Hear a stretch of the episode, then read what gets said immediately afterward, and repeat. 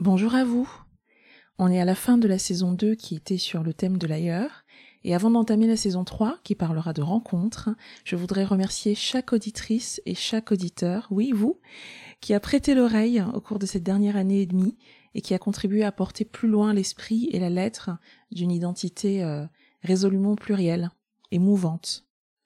Un merci infini aussi aux 21 invités de cette saison. Joyeux Bazar n'existerait pas sans leur confiance. Je suis euh, toujours aussi émue qu'ils et elles m'aient laissé recueillir tant de leur intimité. Pour ce best-of, d'ailleurs, j'ai décidé de m'effacer et de laisser leur voix, leurs histoires, leurs rires, leurs blessures voguer librement vers vos oreilles et vos âmes. Je ne pense pas qu'il y ait euh, besoin d'intermédiaire. Je vous souhaite donc une belle écoute et de bonnes vacances. Le bazar. Le bazar.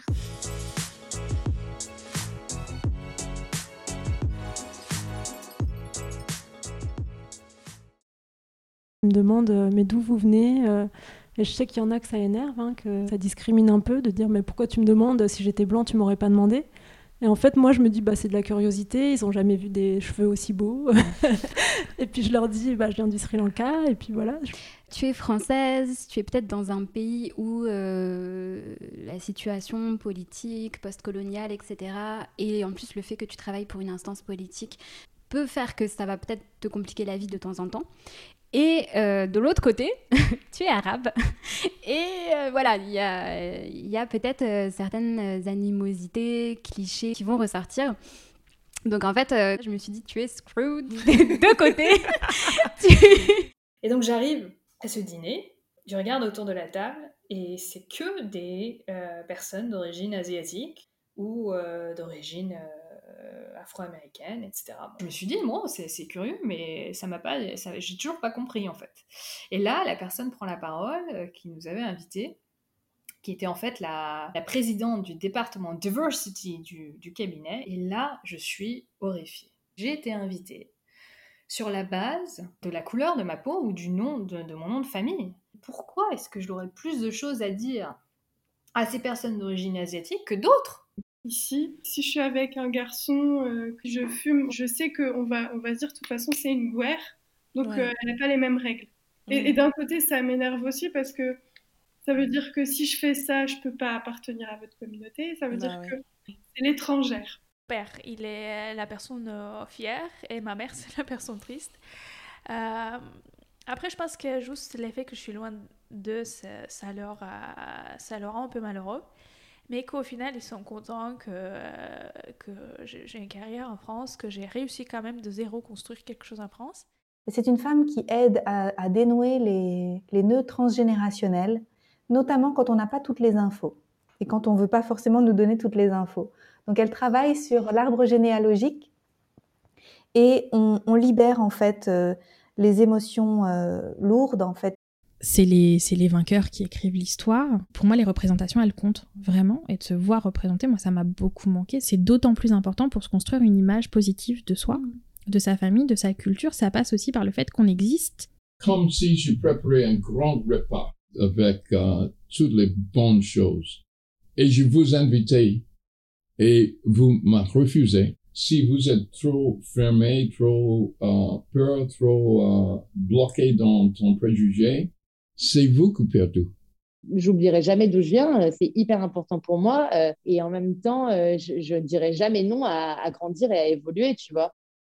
Ben ça, c'est de la gestion permanente de la culpabilité. Quoi que je dise, quoi que je pense, quelle que soit la manière dont je suis traitée ici, je suis française. On sait la valeur d'un passeport français à travers le monde. Ce qui ne veut pas dire, et c'est ça l'ambiguïté, c'est ça l'ambivalence, ce qui ne veut pas dire que je n'ai pas remarqué que souvent, quand je voyage, on passe plus de temps sur mon passeport. Mais le fait est que, quoi qu'il arrive, je sais que je vais passer la frontière.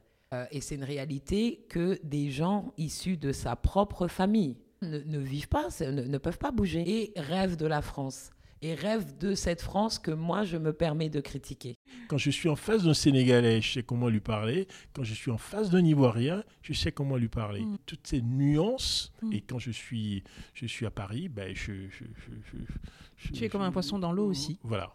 Euh, et, je trouvais que moi j'avais vachement bien bossé mon morceau, que j'étais, j'étais bien quoi, et on m'a, on m'a pas donné, euh, on m'a pas fait passer.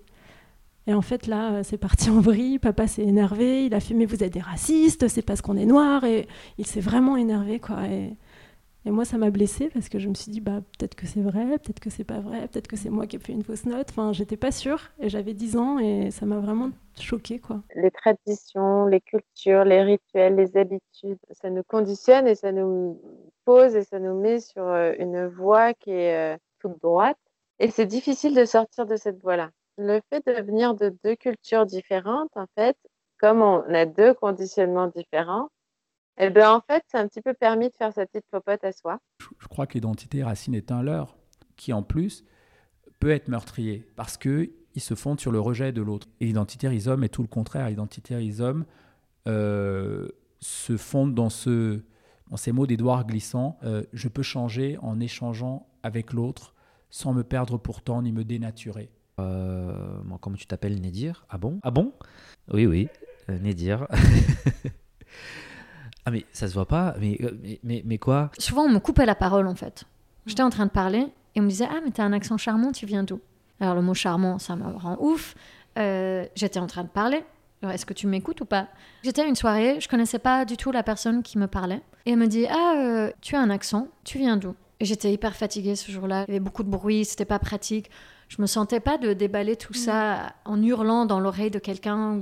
Et je lui dis, franchement, là, j'ai pas trop envie d'en parler. Ça te dit, on parle d'autre chose? Il m'a répondu, ouais, mais moi, j'ai envie de savoir. je lui ai dit, si, si tu n'arrives pas à reconnaître mon accent, on s'en fiche, non? Enfin, qu'est-ce que ça va t'apporter? On peut parler d'autre chose. Il m'a dit, bah, du coup, je sais pas de quoi te parler. De quoi je peux te parler? Bah, tu parles de quoi avec les gens qui n'ont pas d'accent? Qu'on parle pas de langue maternelle, mais de langue première.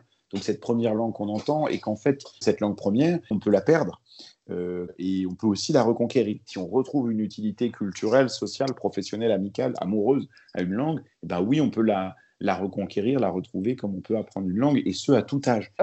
je suis trop blanche pour être béninoise euh, ou trop béninoise pour être française. C'est pas ma question. Je, je sais qui je suis. J'ai pas du tout besoin d'une validation. Pour nous, ils sont français d'origine portugaise, mais pour eux, ils sont en train de devenir des petits anglais, quoi. Et ça, on ne peut pas le renier. C'est comme ça. Et ils n'ont pas demandé à partir en expatriation, eux. J'ai enseigné un cours euh, sur le commencement de jazz en France. Il y a tout le monde qui veut être dans ce cours. Ah, le jazz par un américain noir, ben, c'est génial. Et j'utilise ce cours de parler de choses plus profondes mm. Que ça. Euh, moi, je prenais l'exemple de mon frère qui, euh, lui, pour le coup, bon, alors est blanc aussi. Hein, euh, ma mère avait fait le choix de lui donner un prénom turc, sachant qu'on a un nom de famille polonais. Du coup, bah, tu entends son nom, prénom, tu sais absolument pas d'où ce garçon peut venir. Puis il a décidé de prendre son deuxième prénom, qui est un prénom français. Et moi, à l'époque, j'avais pas compris. Euh, j'étais dans mon petit privilège de meuf euh, qui voyait pas du tout euh, en quoi c'était un problème et qui comprenait pas pourquoi il n'était pas hyper fier. C'est le terme des hybridés. C'est un terme qui est utilisé par tout le monde et qui est en réalité extrêmement lourd de sens parce qu'une bride, ça retient, ça resserre, c'est ce qu'on utilise pour les chevaux d'ailleurs. Et même dans un sens un peu désuet, ça signifie euh, niais, stupide. Et en fait, rien chez moi n'est bridé. rien chez moi n'est bridé. Je comprenais pas pourquoi on partait toujours en vacances en France. Pourquoi il n'y avait pas d'ouverture vers l'étranger et d'ouverture vers le Maroc alors que mon père venait de là-bas? Et puis, euh, j'ai vite compris qu'il y avait une souffrance qui était associée à cette histoire de, de famille et euh, donc, j'ai pas trop pu insister dans la famille puisqu'on ne parle pas de ces choses-là chez moi. Bien sûr que je, peux prendre ma part de responsabilité, mais j'ai l'impression qu'il y a un fantôme, j'ai l'impression qu'il y a un troisième personnage. Et que ce troisième personnage, évidemment, c'est la France, qui a fait en sorte que les enfants d'immigrés issus des vagues migratoires postcoloniales, en vérité, n'étaient pas encouragés à parler leur langue euh, maternelle, c'est-à-dire qu'ils n'étaient pas. que, que ces langues-là n'ont pas été valorisées une légitimité en étant euh, d'origine hongkongaise et journaliste à couvrir ce, mm. ce sujet qui, je pense, euh, te permet de comprendre beaucoup plus vite et mm. d'aller beaucoup plus loin en fait que juste quand tu, voles d'un endroit à un autre. Euh, et en même temps, tu as un passeport français, enfin tu, tu, peux partir si tu veux, tu as mm. plein de facilités en fait comparé aux gens qui sont pleinement touchés par les, par, les, par les changements et par les décisions politiques. J'ai dit que bah, je suis amoureuse et que c'est un Français. Et quand euh, je l'ai dit la première fois, euh, je pense que c'est les émotions, donc du coup elle était contente. En deux heures, je commence à recevoir des textos assez longs où ah elle dit que, bah en fait, non, non, euh, qu'elle n'est pas d'accord. Par exemple, elle continue toujours me trouver des, des, des célibataires en Arménie. Elle m'envoie des photos, même si je lui ai dit que je suis en couple et que je suis heureuse en fait. Le deuxième prénom que j'ai, euh, Myriam, je pense que mes parents voulaient que j'ai quelque chose qui soit facilement prononçable euh, au Maroc. Donc à chaque fois quand je venais au Maroc, mon père me présentait comme Myriam. Je pensais que c'était la traduction de Anaël. Il est très pudique sur euh, certains moments peut-être difficiles de son arrivée en France, de tout ce qu'il a traversé en tant que euh, bah, étudiant étranger. euh, Enfin, quand je suis rentrée, j'ai regardé mon père dans les yeux et je lui ai dit en fait, je, je crois que je comprends un peu, je crois que je sais un peu ce par quoi t'es passé. Il y a eu un truc dans ses yeux où, où je sais qu'il il était content. L'allié, c'est une personne qui comprend qu'elle ne comprendra jamais, mais qui décide de quand même s'engager aux côtés des personnes concernées sur n'importe quel sujet. Maintenant, en parlant de racisme systémique, les personnes concernées ont l'expérience. Et pour moi, expérience veut dire expertise. On écoute les experts. Point. C'est les Français que j'ai croisés, que j'ai rencontrés sur mon chemin, euh, qui m'ont fait aimer euh, d'être ici en fait. Et du coup, euh, je voulais ap- appartenir à cette communauté. Oh là là, mais qu'est-ce que tu as de la chance. Et ça fait des enfants magnifiques. euh, Oh là là, qu'est-ce que tu es belle. Et puis, voilà. C'est vrai que ça m'a jamais donné l'opportunité en fait d'aller plus loin euh, dans les discussions par rapport à euh, comment je me sentais. Ça donnait pas la place en fait à une curiosité ou à un questionnement. Parce que ce qui est normal, on va dire, pour une famille pakistanaise, c'était de se marier entre Pakistanais, au moins entre musulmans. Bah, Et venant de mes parents tenir un discours comme ça, c'était insensé, parce que eux-mêmes, eux-mêmes, leur approche était un peu rebelle, et puis en plus, ils, ils, ils se reconnaissent pas dans les, dans les gens qui disent ça. Donc ils étaient un peu, euh, un peu tiraillés, quoi. parce que dans cette culture, ce qui prend une place phénoménale, c'est le regard des autres. On a chanté les hymnes, c'était très émouvant. Et puis, euh, le fait que le Portugal ait gagné, c'était extrêmement fort. Et ça l'a été pour, euh, bah, pour tous les, Portugais de France. Ça fait rejaillir un peu toutes ces souffrances, quelque part. Sans haine, hein, sans, sans rien, mais de se dire, waouh, on a gagné, quoi. Après, j'avais expliqué que, que j'étais un exilé. euh, j'avais répondu quelque chose comme ça. Et à la fin, Marie Scondé m'a dit Mais tu seras jamais un exilé parce que tu es poète et que tu peux emmener ta maison partout. Et je suis arrivé ici avec euh, les manguiers, le goût des mangues éternel. Tout ça fait partie de moi. En tout cas, je me sens légitime sur les deux tableaux. Je vais me présenter en tant que chinois à quelqu'un, il va dire mais pourquoi t'es mais t'es pas chinois Euh, Je dis bah si, j'ai habité 18 ans, toute mon enfance euh, à Hong Kong, je parle la langue, ça va, ça suffit en fait. Là, je me mets sur un pied d'égalité très très vite. Il y a eu un coup d'État en Turquie en 1980. Suite à ça, euh, on a retiré la nationalité turque à mes parents. Ils sont devenus réfugiés politiques en France. Donc ils n'avaient pas de nationalité. De fait, quand je suis né, je suis né sans nationalité. Ouais, on a un truc hyper stylé, on a un passeport de, de l'O- de l'ONU Arrête. euh, avec le truc de la Convention de Genève. Voilà, donc on a ce passeport et à la section visa, il y a marqué tout pays. Attends, c'est génial. Ouais, ouais, c'est non, mais en vrai, ça veut dire que tu peux aller partout? Partout, mais bon, si tu veux pas pour aller faire euh, Homer le touriste, quoi, tu vois. 19 ans, 20 ans, euh, c'était le moment où voilà, enfin, vous êtes en pleine euh, construction de votre identité d'adulte. Et euh, voilà, un matin, ça m'a paru une évidence. Je suis partie à l'aéroport, euh, ils étaient un peu surpris, j'avais 475 kilos de bagages. J'étais partie avec mes livres en me disant quand on s'installe quelque part, il faut avoir ses livres sous la main, sinon on n'est pas à la maison. C'était pas négociable en fait, c'était impérieux comme besoin. on est coopté. Ça veut dire que ceux qui sont en place, il faut qu'ils acceptent de vous avoir à, leur- à vos côtés et ils prennent leurs décisions en fonction de leur code. Euh, C'était la première fois qu'ils voyaient quelqu'un qui n'avait pas les mêmes, les mêmes attributs qu'eux.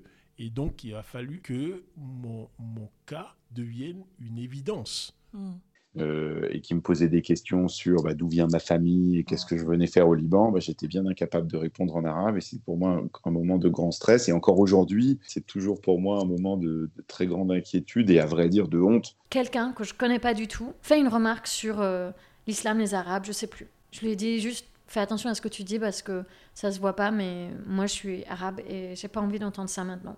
Et, euh, et il m'a dévisagé et qui m'a dit mais toi tu tu viens du Mashrek. Euh, Il m'a dit mais vous c'est pas pareil, vous êtes pas des vrais arabes.